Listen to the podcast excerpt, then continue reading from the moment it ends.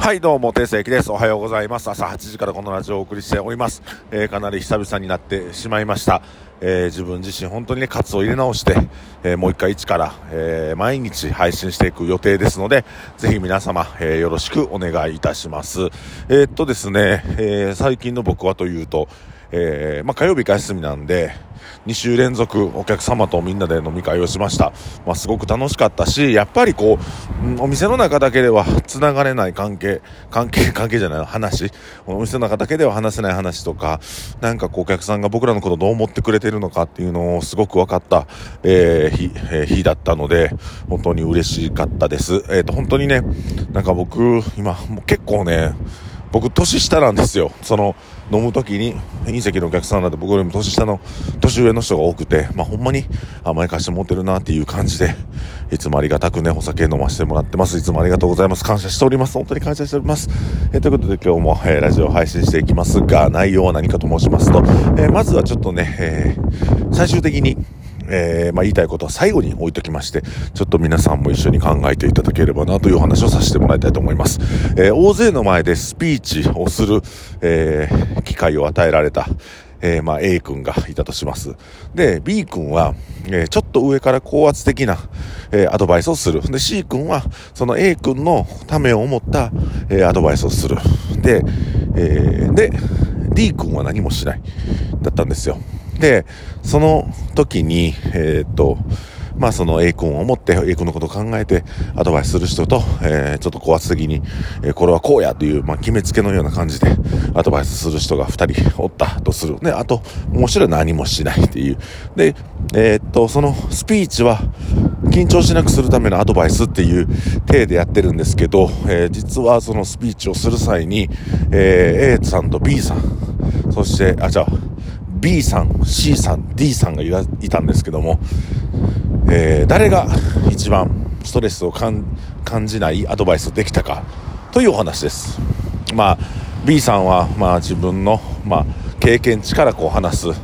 言ったら僕らよくありますね。年配の方がこう、説教してくれるとかアドバイスくれるとか。で、C さんは、どっちかというと僕ら、いや、テイ君な、こうこうこうでこうやからテイ君の気持ちのもとはこうやってスピーチしたいよって言ってくれた。D さんは何もしない。さて、えー、どのね、アドバイスが一番ストレスを与えなかったか。えー、答えはですね、えー、B も C もストレス量がさほど変わらなかったという結果が出たんですよ。さほど変わらなかった。で、あの、まあ、スピーチをするという一つのストレスを感じている状態では、どうアドバイスしようが人間はストレスを感じるという。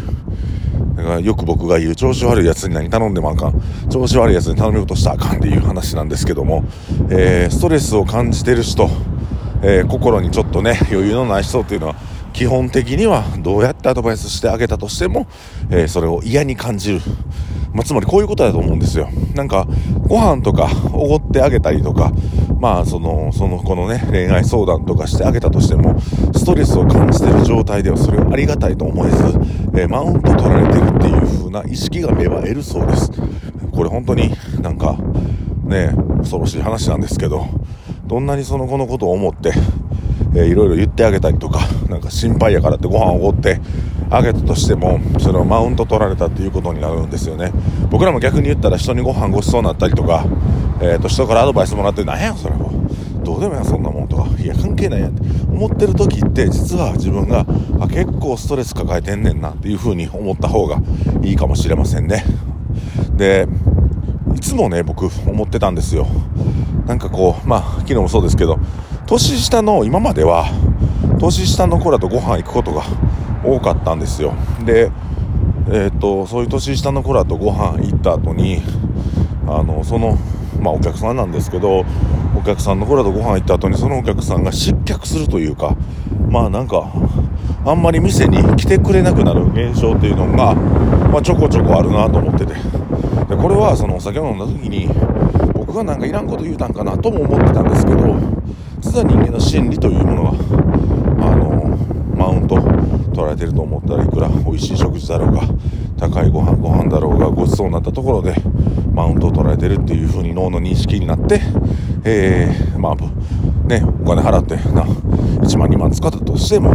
ありがたがられることはなくて、マウント取られたっていうポケットに、脳のポケットに入るっていうことが、まあこの話で分かったんですよね、僕は。はい。で、うん、なんか、面白い結果だなと思います、この、えっ、と、実験の。で、まあだから、あの、大事なのはね、そっとしとくってことなんですよ。だからやっぱりこう、その人が良くなってほしいっていうのも実はエゴで、あの、ダメな時ってとことん悩んだ後って答えれたりするように、うん、なんかそれはね、アドバイスも下になるけども、なんかそこ、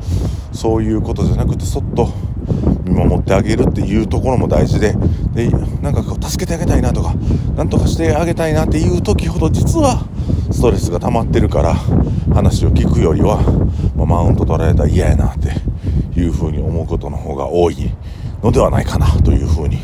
思います。だからあのー、最近僕もね、えー、まあ、教育していく中であ見て見て見るふりじゃなくて見てあげてるんやけどこうそっとこう何て言うかないらわないというか温かい気持ちで温かい感情でその子のことを見守る。っていうことは割と最近してるんですよ。でそれでやっぱり成果が出る出へんは別としてやっぱりダメな時にこうね自分の感情を乗っけて喋っちゃうとどうしてもうん、まあ、拗ねたりとかうんももしくはもう逃げたりとかするので、えー、もっと成長していくためにも、まあ、少し、えー、見守ってあげるというスタンスが大事なのではないかなっていうふうに思いました僕もね昔からおせっかい焼きでねまあでもないこうでもないアドバイスしがちな部分があったんですがまあちょっと自分もね最近は冷静になって、えー、まあ見守ってあげるという、えー、距離の取り方というのもあるなというふうに思いました。